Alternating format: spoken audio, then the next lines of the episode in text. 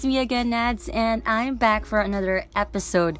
And a little recap lang about what we talked about last week dun sa ating episode. We talked about Batam, Indonesia. It's really nice to talk about it. Kasi um, it's also a nice way to look back. Ang daming memories talaga na bumabalik. Lalo na, syempre, kasama mo yung family mo or yung friends mo. Ang saya lang, ang saya lang mag-look back. Especially ngayon na hindi tayo nakakapag-travel. Yan, it's also nice to share it kasi alam natin na magagamit din yan ng ibang tao as a reference nila pagka gusto nila pumunta sa place na yon. And before we start this episode and add ko lang talaga, ulitin ko lang siya ulit na if you are traveling or pupunta ka ng Singapore at gusto mo mag side trip, yung iba mostly talaga Malaysia ang kanilang top choice. So, Ayan, kung gusto niyo lang ng another side trip na ibang lugar naman, Batam is also a nice place. Kasi malapit lang siya sa Singapore. Yan, malapit lang siya. 40 minute ride ng ferry lang siya. Ayun lang, na-share ko lang siya ulit. And for today's episode, we're gonna talk about Dumaguete. Ayan. So, recently lang I went there for a work trip. Pero, luckily, naka, nagkaroon tayo ng time for a little bit of a leisure. Yun, medyo nakapag uh, tayo ng konti. And it's really nice. It's really relaxing. And for our guest, ayan, merong magbabalik na guest ulit sa atin. Actually, kung napakinggan nyo na po ang Sagada episode namin. So, ayun na, alam nyo na kung sino yung magiging guest natin. Pero, syempre, introduce ulit natin yan. So, please welcome for today's episode, Jomeline. Hi, Jomeline. Welcome back sa ating podcast. Hi, Deans. Um, thank you for having me again dito sa ating podcast. So, marchikahan na naman. But, yun nga, uh, inassure natin na mas maiksi na siya from last time. Actually. So, mas, pero, press, mas precise na siya. Uh, precise na tayo at direct to the point na tayo. Actually, okay din naman yung podcast natin last time. So, dun po sa mga hindi ko nakakarinig nung previous podcast na tinutukay po namin, So, si Jomelyn po kasi is nag-guest na po sa amin before doon sa Tagada episode. So, ayan. So, super yes. haba niya talaga. Pero, alam mo, ang dami nag-comment doon. In fairness, ang dami nag-comment doon sa podcast na yan. Ay, totoo ba? I haven't checked. Oh. Sige, check ko. Ang dami nag-comment. Oh, thank you po. Such an Salamat honor. Salamat marami. Such an honor. Such an honor. Pwede na ba tayo mag-vlogger? Next time, uh, vlogger na po kami. Oh, Anyways. Pakita na natin yung mukha natin sa kanila. Oo. Next time. Okay. So, ayun nga, yung topic kasi natin for today, sa episode na to, is Dumaguete. So, both of us went there for a work trip. Yeah. Pero magkahiwalay siya. Yeah, for work trip. So, yan, malalaman natin kung ano yung mga naging ganap ni Jomelyn doon. So, medyo magbabat in lang ako kapag meron kaming uh, same, experiences. Na, oo, same experiences. So, gano'n, gano'n kayo katagal nagstay doon sa Dumaguete? Oh, Um, I think one night lang since after nun, may set of meetings din kami to other city. Like for Dena, um, bound to Boracay siya agad after the training. Then for me naman, balik ako ng Manila. Then for Palawan naman for the next week. So upon arriving doon, hindi rin kami sabay since si Dena is manggagaling sa Cebu. Then for us, for me naman sa Manila. So ako'y nauna doon sa airport uh, tapos, may sasalubong sa yung mga tricycle driver. And I realized na once you're speaking a uh, Visayan language, may discount ka dun sa tricycle. So, yun yung tip number one. Magsalita kayo if ever marunong kayo magbisaya or magsalita ng Dumaguete uh, language, yun, dialect, um, pwede nyo siyang gamitin to have more discount sa fare sa tricycle. Kasi I think, um, ano yun dun eh, parang unspoken rule sa Dumaguete City. Then after that, I went to check in sa The Bricks Hotel. So, si Bricks Hotel isa siyang boutique hotel um, exuding a modern industrial vibe. So, meaning, um, consist siya ng um, ng mga bricks. So, from the title itself, Bricks Hotel. May mga brick siya, then concrete, metal, then upcycled um, wood exhibit na nagdidistinct talaga siya ng blend of modern and rustic um, industrial vibe. So, doon din ba nag-stay din sa Bricks Hotel? Um, hindi eh. Actually, nung binubook nila yung hotel, hindi siya oh. available. So, ah, fully booked na siya. Oo, uh, fully booked siya. So, ibang hotel yung pinag-check-in na namin. Pero, pero hindi ko na matandaan kung anong So, hotel ano yun. yung name? Anyway. yung name. Ah, okay. So anyway, I think um, fully booked siya since maganda kasi yung vibes niya. Tapos malamig siya sa pakiramdam kasi nga gawa nga siya sa mga industrial materials. So very manly yung um yung hotel. Then yung food naman, as for the food, sobrang sarap ng breakfast nila. Masarap yung coffee, yung pancakes, then um lunch din, okay din siya. So, I think kasama na siya dun sa mismong room. Then, yung place naman niya, situated siya along the famous Rizal Boulevard. So, ganda. magkaiba siya. Magkaiba siya sa Ross Boulevard sa Rizal Boulevard, guys. ah. Rizal Boulevard is um, same thing with Rojas Boulevard. But sa kanila, um, sa harap nung ah, Rizal Boulevard, may mga ano siya, nagtitinda ng street foods, balot, ganun. So, maraming mga estudyante after school hours doon pumupunta. Yung mga elementary high school students, yung mga mga lang. Estudyante lang ba? mga nagdi-date, yun.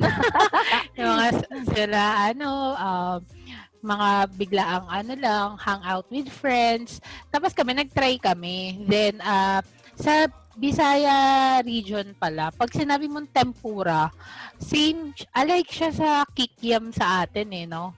Hindi siya yung tempura as in tempura na shrimp. Tapos, Oo. Kikiam siya. butter. oh, kikiam siya pero mas mahaba. Then medyo mas, mas masarap siya. So, mas masarap siya sa nabibiling kikiam dito sa Manila. So, ganun siya. Sa tempura. So, huwag kayo mag-expect pag sinabi, ah, tempura, ano lang, 3 pesos. So, parang ikaw, ha, tempura, tas 3 pesos. Ano yung tempura yun? Anyway, yun yung tempura is kikiam. Then, um, balot din, nag-try kami ng balot sa Rizal Boulevard. Then, after that, dumiretso na kami kay Sans Rival Bistro for dinner. Sabang nagante kami. So, yung jump pack din yung tao sa Sans Rival. Kasi nga, fame, oo, famous yung ah, lugar na yun dun sa around the area na yun ni Bricks Hotel Rizal Boulevard din si Sans Rival Bi- Bistro. So yung mga taong familiar naman kay Sans Rival, ah kay Sans Rival since available na kasi siya dito sa Manila, 'di ba? Yung naka-box. 'Di ba sa Shangri-La may Sans Rival na ano, Oo, yung na mga boutique. yung, oh, yung mga desserts, desserts ni San Oo, yung mga dessert stall, stall na sila. Yeah, may mga stall na siya. So, so yung mga hindi nakakaalam, si um, San Serval and Silvanas are dessert, are round f- frozen meringue cookies that sandwich a layer of buttercream. So, medyo matamis talaga siya. Need mo ng water after. Pero kasi, one thing I like the most with San Serval Bistro, napaka-homey nung feeling pag kumain ka. Tapos, parang may touch din siya ng fine dining since gourmet yung food, yung mga pagkain nila. Yung food Oo. dun sa Saka- restaurant, diba? Oh, ang bongga din talaga sa loob. Pagpasok mo, ang ganda ng interior, tas yung lighting. Alam mo yung parang kumain ka talaga sa fine dining restaurant talaga. Mm, So, ganun Totoo. yung eksena. Kasi yung iba, yung iba kasi yung isip, parang um, Silvanas, parang dessert house lang siya. dessert lang. Oo, Oo, pero totoo. pag pumunta ka din sa pinaka-bistro, restaurant talaga siya na maganda. Very, ano siya, um, parang hindi sa kontenta, parang makalumang design, ganun. Parang modern na may Totoo. luma. Parang ganun. Ah, actually, I've done some research regarding dun sa San Serval Bistro. Yun pala kasi, it used to be a, an ancestral house nung family na magmamayari nung ano na yun, bistro na yun. ah, kaya so, pala. kaya pala siya homey. Oo, kaya pala. Kaya, Hindi natin alam. nalaman. Hindi natin Good alam. thing. Kaya ako din nalaman. Sabi ko, ah, kasi ganun naman pala talaga yung vibes niya. Kasi ganun Kaya nga siya. pala. Tsaka kayong itsura niya, para talaga siyang hindi restaurant. Alam mo yung parang house na ginawang restaurant. Oo. Yung labas pa lang, diba yung itsura? House na house yung itsura. Totoo. Even yung mga chandelier nila, hindi siya commercial for commercial use eh. Parang pambahay talaga. Yung mga lighting sa bahay, ay dun sa bistro. Yun Yun. ata So, siguro yung goal nila. totoo. Then, um, I think I've ordered some steak then that time. Maganda yung pagkakaluto ng steak nila. Tapos may mashed potatoes. Yun yung kasi yung kinain namin Sarap. sa sarap. Oo. Naggutom pala tayo. Totoo. Anyway, after after ng aming Sans Rival Bistro um quest, bumalik kami dun sa Bricks Hotel for another training. Then um after that day, after that night, um, pumunta naman kami kay Forest Camp Mountain Resort bago bumalik ng Manila and in Ceb- ng Cebu. So, parang kami, wala naman kaming planong maligo eh. Wala naman kaming planong ano. Parang sa my trip lang since nasa Dumaguete ka na, hindi mo naman alam kung kailan ka ulit makakabalik. So, kami ni Dena noon, um, naisip namin na, sige na, nandito na tayo. So, mag-swimming na tayo. Good thing about Forest Camp din naman is marami siyang pool, tapos may falls, magandang area, oo. So, malayo din siya sa ingay ng um, kag- unlike dun sa Rizal Boulevard. Kay ano naman, kay Forest Camp, um, napakatahimik niya, makakapag-isip ka. Doon mo mafe-feel yung ano eh, um, ay, nakakapag-relax ako, unwind, ganyan. After long day of trainings and uh, meetings, yun yung na-feel namin ni Dena. So, wala wala na kaming ano talaga, naligo na kami. Oo. kayo ata hindi kayo naligo eh. no? Kami, hindi, actually, hindi kami naligo. So, parang yung itinerary nila, medyo similar siya sa amin. Kasi parang, Mm-mm. nagkaroon kami ng side trip. I-add ko na lang din para may idea, may ano sila, idea. So, yung Forest Camp kasi is located siya sa Valencia, Ah, Negros. Valencia. actually, hindi na siya, actually, hindi na siya part ng Dumaguete City. eh. Parang another ah, part na siya ng Negros. Pero super lapit lang. Like, kung magra-ride ka ng tricycle, 30 minutes lang siya away from Dumaguete City. So, hindi naman siya as in sobrang layo. Tapos, nakakatawa sa kanya, mainit kasi sa Dumaguete, sa mismong Dumaguete, kasi nga dagat talaga siya. Knowing doon pa lang sa Boulevard, sobrang init. Oo, Pag totoo. pumunta ka ng Valencia, nakakatuwa sa kanya. Very ano na siya, mapuno, mabundok, malamig. Parang medyo tumat Malamig. oh, nagiging tagaytay yung feeling mo. Parang ganun yung lamig niya. So, tapos, kaya siguro din malamig kasi di ba may ilog na. May ilog siya. Kasi yung sa Forest Camp po, if gusto niyo po pumunta, as in sobrang ganda talaga niya kung gusto niyo mag-relax. May, may ilog Mhm. kasi siya. Tapos alam, imagine niyo na lang po na may ilog. Tapos yung ilog na yon sa side nun, tinayuan siya ng, ng resort. Pero, alam mo yung resort, parang hindi naman siya as in parang na-damage ng ano. Kasi parang, parang nilagay lang nila yun doon. Oh, extension, para Parang extension, extension ng lang siya. ilog. Hindi nila, hindi nila as in specifically sinira yung ilog. Hindi. As in, nandun pa rin yung ilog. Nasa gilid lang talaga yung mismong resort. So, imagine mo na nagdaligo ka, nasa swimming pool ka, tapos yung view mo, yung, yung ilog mismo, sobrang ganda talaga. As in, super ganda. Meron silang, nag, nag-swim ba kayo dun sa may parang infinity pool? Um, I think oo. Parang, Kasi- di ba marami siya eh. Inikot namin siya ni Dena. Tapos yung parang merong kawang malaki doon. Oo, yung mga kawa-kawa. Oo, tinry din namin. kasama namin, actually kasama namin yung um, pet ni Miss nun that time, si Muncher. Um, Oo. before daw kasi, inalaw yung mga pets na pumasok kay Forest Camp. But, nung pagpunta namin doon this year, hindi na pwede si Muncher pumasok. Kaya pinabantayan na lang si Muncher. And also, I want to commend yung mga staff kay Forest Camp. Um, naiwan ko na naman yung may naiwan na naman ako. Iwan ko na naman yung wallet ko sa Hindi yan ano. bago. Oo. From last podcast, iwan ko yung passport ko. So, for this one, naiwan ko yung wallet wallet ko sa reception, yung sa may entrance bago Oo. pumasok. As in, yung buong wallet ko, tsaka phone ata yun. So, papanik na ako nasaan. Tapos, yung binalik ako naman siya, nandun pa rin naman siya. Eh. Inaantay lang nila na mabalikan ko yung wallet ko. So, yun po ay kinokomment ko po yung mga staff for being honest and iningatan niyo po yung aking wallet. Medyo Shout matagal out din po ulit. natin. Shout out po natin ng. Forest Camp. Actually, hindi ko alam by this time if open na sila. Siyempre, nagkaroon ng. COVID. So, di ba, mostly naman ng mga resorts, nagsara talaga sila. Nagsara. Oo, mga I don't know if, activities. Hindi ko alam kung open na ulit sila. Pero guys, if okay na ulit ang panahon at pupunta kayo ng Dumaguete, isa yun talaga, kahit ako, um, actually, nagpunta na ako sa ibang part ng Negros kasi may mga Oo. kamag-anak. May mga mga kamag-anak tayo dyan sa Tanhay. So, yeah, pag medyo Oo. familiar po kayo doon. Pero, um, nung first punta ko po kasi ng Dumaguete, hindi, hindi siya as in nakapagdala ako ng ano. As in, sa Robinson lang talaga ako nakapunta. Kumain lang kami doon. Hindi na ako Mm. nakasama ng Hindi ako nakasama na mag-ikot-ikot na as in nagagala talaga. Nakikita ko lang siya from sasakyan. Hindi talaga ako yung bumaba Mhm. at ano pa. So, ayun. Pagka Dumaguete lang talaga yung pupuntahan nyo, um, marami naman pwedeng gawing side trip. Actually, pwede ka na magmanhugid sandbar. Diba? Kilala yun doon. So, ayun. Pwede ka rin Totoo. mag-Sikihor. Pero kung Dumaguete lang talaga, at super iksi ng time mo, katulad ng sa amin, ang ganda ang ganda-ganda din talagang pumunta ng Forest Cup. As in, ang mura lang ng entrance fee. O, parang sa 100 plus lang ata. 100 plus. Imagine nyo guys yun Mm-mm. ah. Kung dito sa Manila, yung mga ganong kagandang resort, as in, feeling ko 500 pesos na. Oo, 500. Diba? Tapos masarap din yung food doon sa Ayun pa, yung mismong food. forest camp. Sarap din yung food. So, hindi na kayo need na lumayo para maghanap ng mga kakainan nyo. Totoo, totoo talaga. Sobrang mura ng food, ang sarap. Tapos first time, natikman nyo ba, Jones, yung budbod? Yung budbud, hindi na. Kasi, nagmamadali na rin kami kasi nga flight na ni Dena nung parang 1 p.m. ata yung flight niya. So, nagmamadali na ako makabalik ng ano, ng papuntang airport. Eh, after um, after Forest Camp kasi, kami naman, nag-side trip pa ako to Siliman University. Nakaikot pa ako ng Siliman. Ayaw nga pala. Tinur ka nga pala dun sa loob. Yun naman hindi ko nagawa. Hindi yata, oh, hindi yata ako pumasok sa loob kasi yung time ko naman is hindi na kaya. Pero dun sa Forest Cup, nagkaroon pa ng time para kumain. Parang mahaba yung time. Kumain. Oo, parang half day pa kami nagstay doon.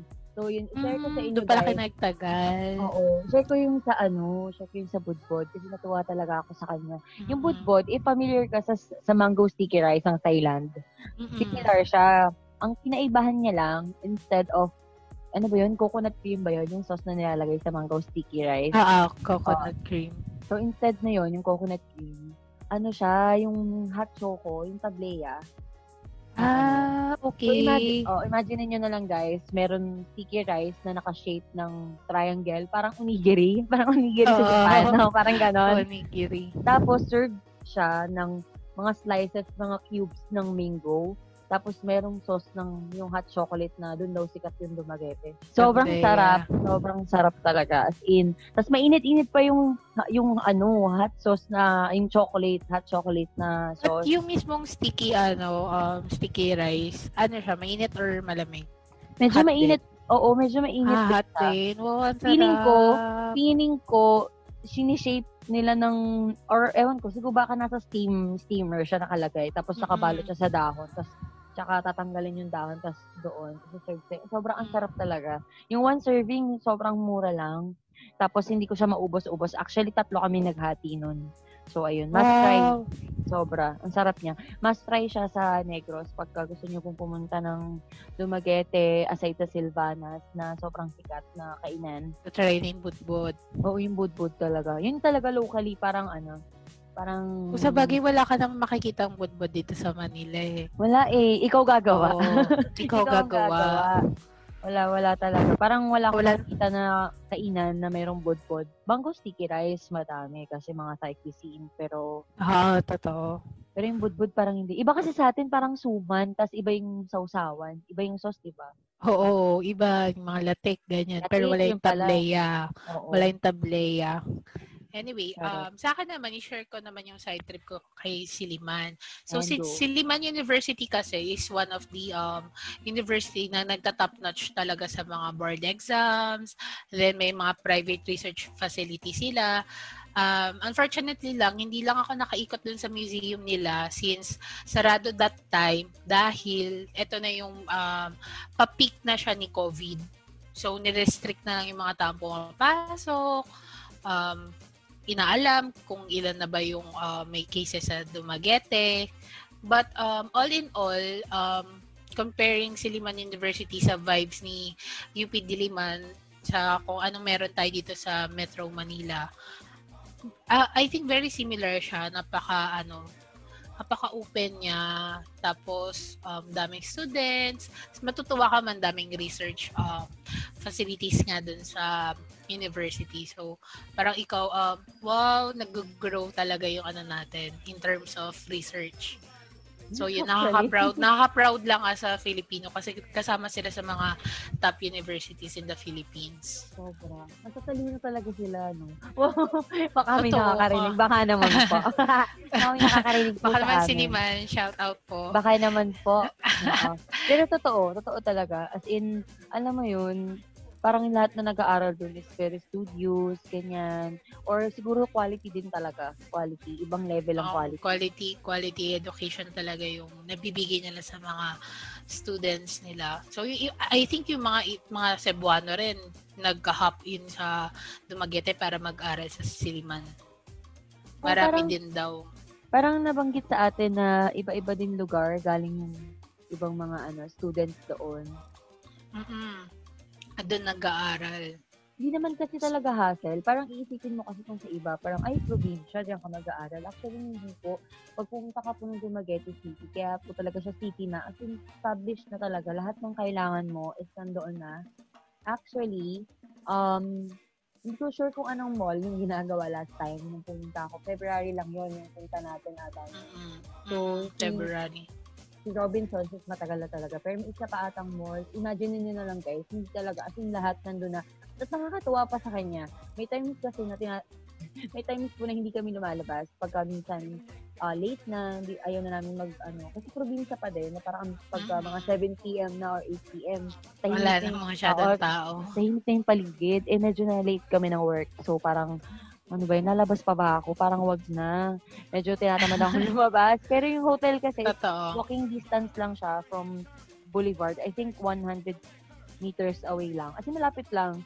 Pero ayoko na lumabas kasi ganun yung probinsya feels. Feeling ko parang ang dilim na sa labas. Nakakatawa. May Oo. food may food panda sa Dumaguete. Wow. I-brag ko talaga. I-brag ko talaga Oo. yun. Sabi ko, ay, ang bongga At naman available pala. na doon. Oo, kasi may nakita ko outside, may mga riders ng Food Panda. Sabi ko pa, ay, ang bongga naman pala talaga. Tapos yun, nung na-late na kami ng work, nag-ano na lang kami, nagpa-Food Panda Food na lang panda kami. na lang. Oo, Food Panda O, na sa lang. bagay. So, parang nasa Tas may Korean rest- Oh, may Korean restaurant din dun sa tabi ng ano eh, ng Bricks Hotel. May sanggipsal din. Ang daming tao. ang daming tao. Oo. Kaya na, nadaan na lang namin sila since sa San Rival kami talaga kumain. But for um yun na na-enjoy ko naman siya since one night lang naman kami nagstay din for work. At least na maximize and utilize natin yung time na free natin na medyo makapag-ikot at magkaroon ng hint kung ano ba talaga si, anong meron ma-offer si Dumaguete. Actually, dun sa sa one day, ay one night na, two days, one night na experience. Oh, two days, one night. Imagine mo, di ba, ang dami na, ang dami na nagawa. So, Ang what nagawa. more? what more if magsistay pa sila in the future ng mas matagal. Actually, yung stay namin is, if I can remember, for four days ata. Hindi ko na siya tanda, pero parang Oo. mahaba, mahaba siya actually. Hindi siya, may, Oo. mahaba siya. Four days ata and three nights. So, ayun. More on work naman talaga siya. So, yun yung sabi ko. Sinabi ko to sa intro na uh, lucky, we're, we're lucky na we were given a time na at least makapag-relax at magkaroon ng May content free time. Oo, nagkaroon kami ng Totoo. free time. May leisure time kahit papano. So, ayun, Oo, nakakatuwa. totoo. Nakakatuwa talaga. Tapos, yun pala to, ma-share ko lang din. Before pala kami pumunta ng, ng ano, ng forest camp, dumaan kami ng konting saglit lang na side trip dun sa plaza ng Valencia. Super, super payapa. Tapos alam mo yung, yung feeling na parang gusto mong tumira doon. Grabe talaga, na-feel ko talaga siya. Kasi nag-visit ako dun sa isang church. May church kasi doon. Doon talaga kami sa tapat ni Miguel. Kasi Ah, church- nakapunta kang church. Oo, may church, wow. may church dun sa Valencia. Tapos, ang nakakatawa sa location niya, parang elevated yung church. May hagdan pa baba. Yung pagbabang pagbaba mo dun sa may hagdanan, plaza siya na su- super laking grounds, parang ganon. Tapos park, may ganon pa. Oo. Tapos tumitingin ako from taas, tapos nakikita ko ng from taas kasi yung view kasi nung, nung from church, makikita mo yung dagat. So from there, parang ang payapan tignan. Wow, ang ganda, Yung- ang ganda ng ano, Oo, ang ganda ng ng location. view. Ang ganda ng Oo. view. Tapos parang ako, ay, ang ganda. Parang gusto ko na tumira dito. Hindi, alam mo yung, ah, ang tahimik kasi, alam mo yun, syempre pag galing ka ng Manila, syempre sanay naman na tayo sa noise ng Manila, pero Totoo. alam mo yun, parang pag pumunta ka sa sobrang tahimik na lugar, papayapa, walang maingay, ayun na talaga, sobrang ganda ng view. Tapos, alam mo yung mga puno doon, mga puno kasi doon parang mga ano eh, mga pine trees, kaya pala malamig.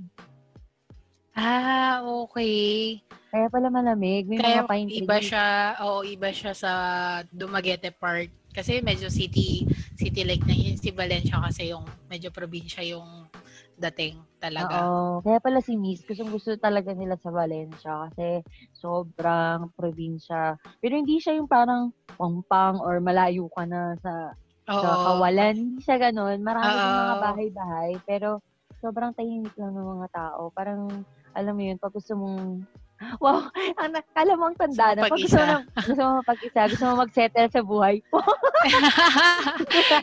Mag- Valencia it is. pag, pag gusto mo pala mag, mag-settle sa buhay, maganda palang lugar ang Valen- Valencia. Wow. Doon na pala titira. Promote. promote ng Valencia. Baka naman po, charot. Lahat ng mga gusto po mag-asawa sa Valencia na po kayo pupunta. Oo, tsaka nakakatawa sa Dumaguete, no? Nakakatawa lang. Ito lang, ano lang naman, ma-share, thought ko lang naman to. Ang Oo. daming, ang daming, ang daming foreigners sa Dumaguete.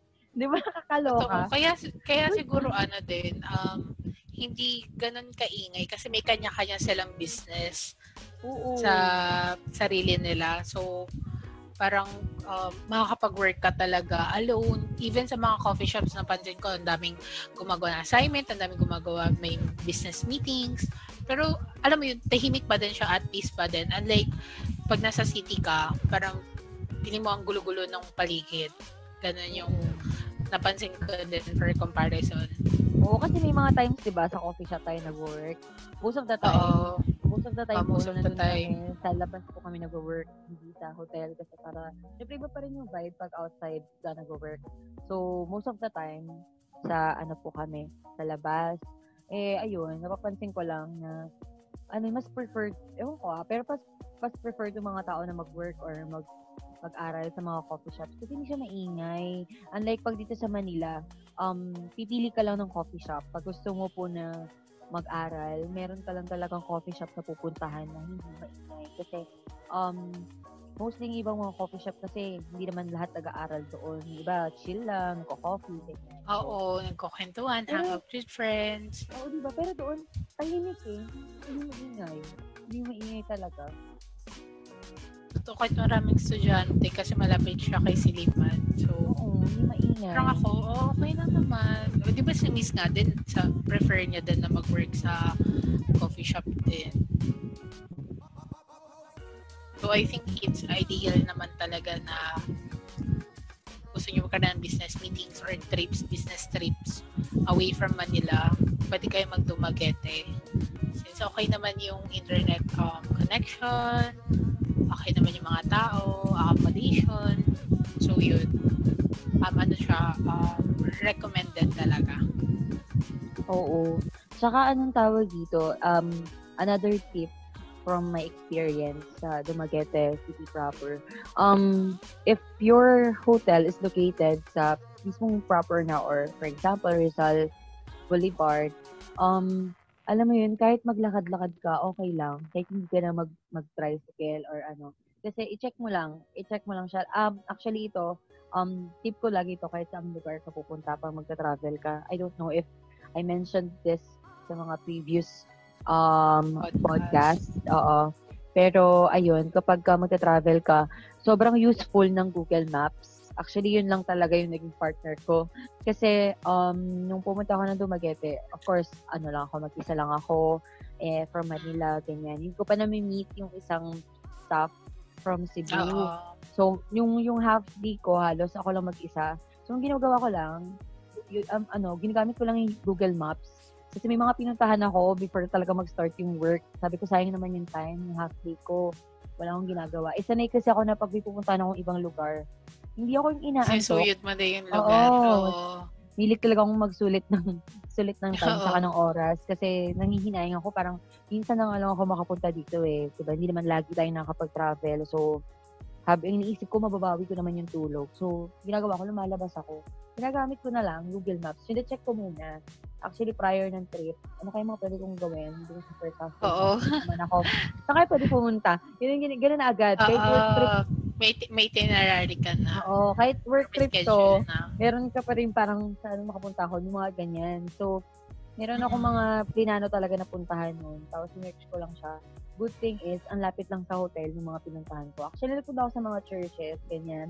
Eh, mainit. Yung isang church na pinuntahan ko, nag-trike na talaga ako. Kailangan ko na mag-trike kasi mainit na talaga. Oo, parang 1, Hindi na kaya 1 p.m. Hindi na kaya ng Sa powers bagay nun. pa summer yun eh, kasi February. Oo, bata, patapos na ang lamig noon. Sobrang init na Oo. talaga. So, knowing pa na naka-long sleeves pa ako. nakapang, nakapang office atayo tayo doon, friend. So, ang init. Oo. Ayun. Nag, nag, actually, yung una, naglakad-lakad lang ako. Tapos, medyo naglakad pa ako nung pabalik. Tapos, nag-decide na ako na, okay, sasakay na ako ng tricycle kasi sobrang init na talaga. Pero pag hindi mainit, sobrang lapit lang. Kaya mo lang lakarin yung buong, ano, yung buong city. Lakad-lakad ka Oo, lang. may, may ikot mo siya actually Oo, pag mag-isa ka. Oo, hindi siya, guys, hindi nakakatakot maglakad mag-isa. Wow! Oo. hindi nakakatakot maglakad. As in, sobrang safe.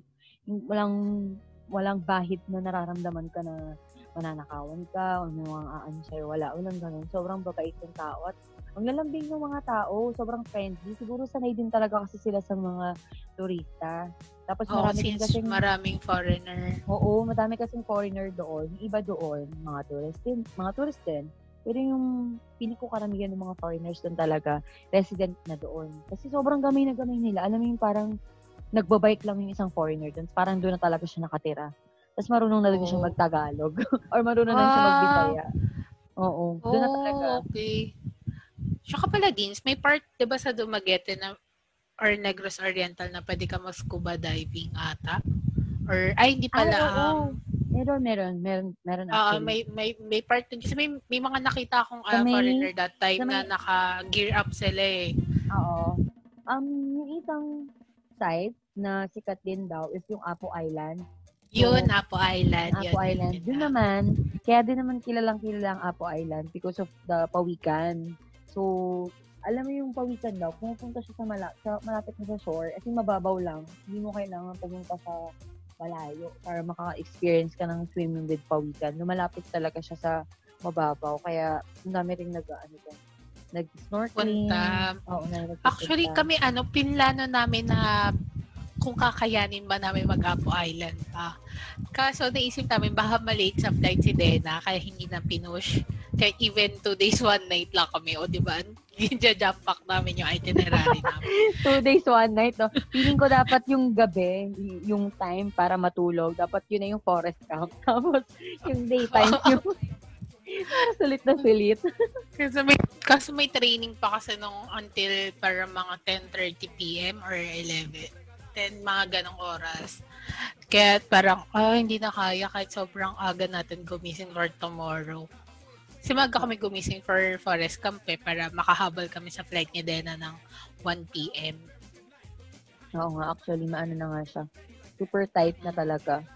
Oo. Namili pa kayo ng, Pero, anyway pala, na, namili ba kayo ng pasalubong ni Dena doon before kayo umalis?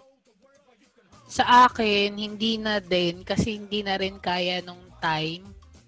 Kaya siguro yun yung mga bagay na pag bumalik ako, yun yung gagawin ko, yung mamili ng pasalubong, pumunta ng Apo Island, bisitahin yung mga churches. So may mga things pa din na ilo-look forward kapag bumalik ka kay Dumaguete and Negros Oriental.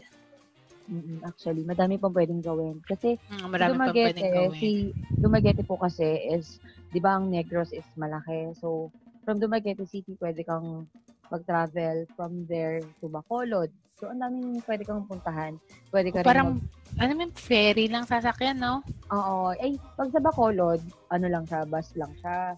Pagka Ah, gusto mo namang, na lang. pagka gusto mo namang pumunta ng Siquijor or Cebu, ferry lang din siya. As Ferry. in, malapit lang. Alam mo yung parang, ayun guys, okay, i-share ko na pala. Idagdag ko na rin pala. Three years ago, um, nag-Lakbay Visayas kami ng mga pinsan ko. Alam mo to, Jom, di ba? So, Oo.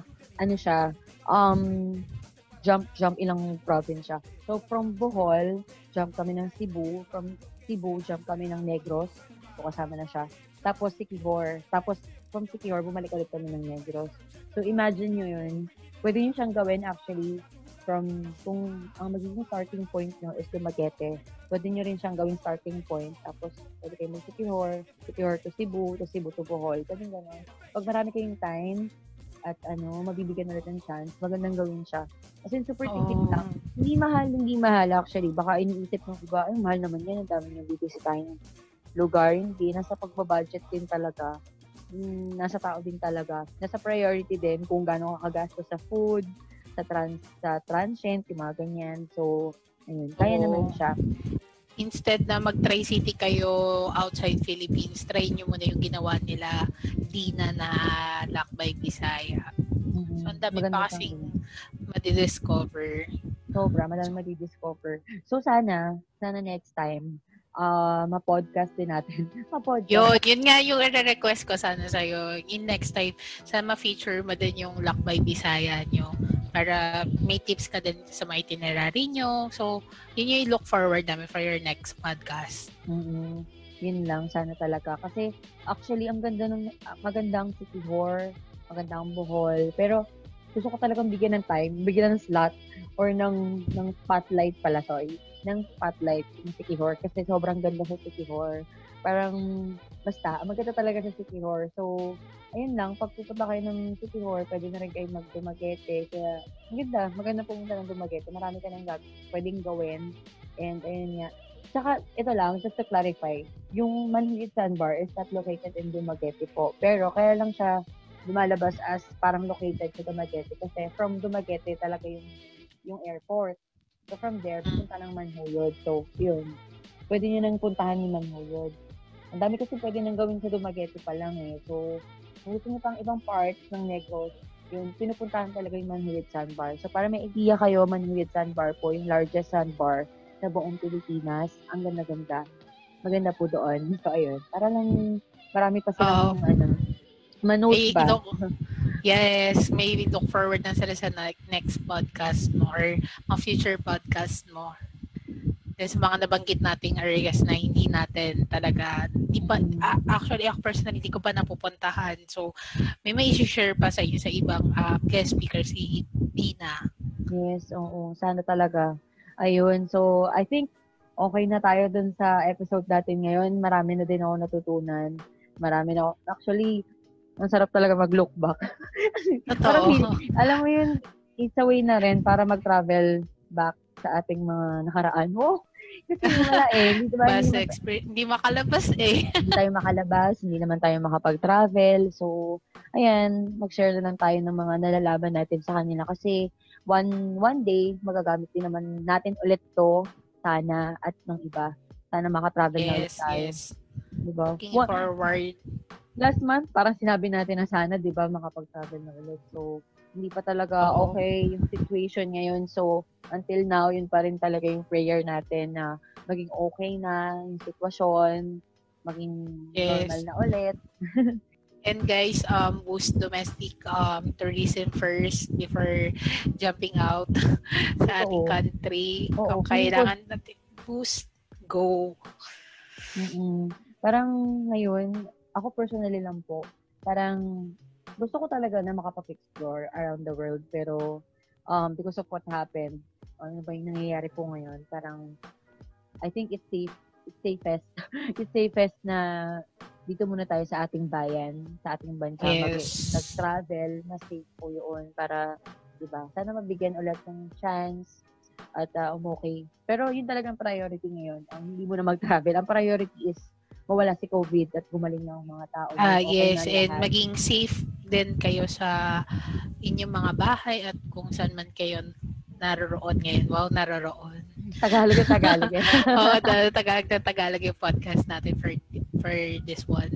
okay, sige.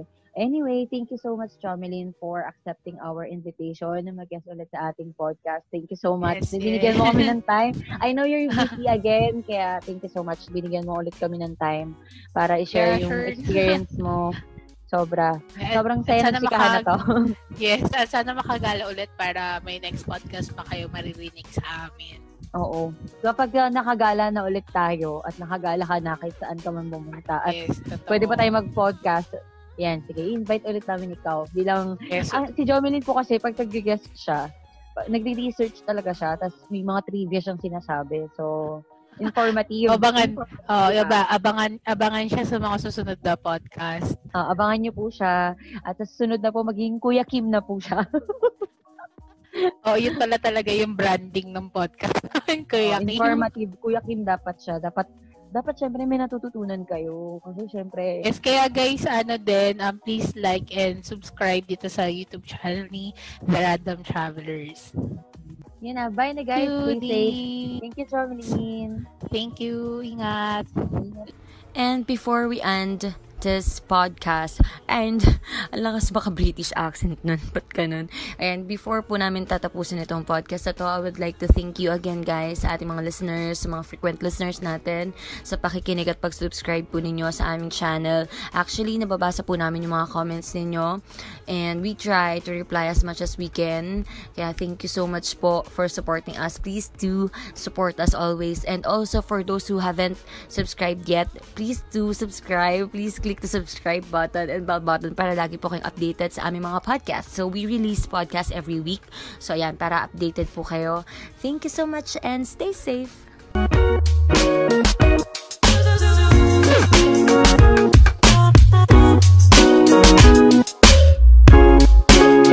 oh, oh, oh, oh.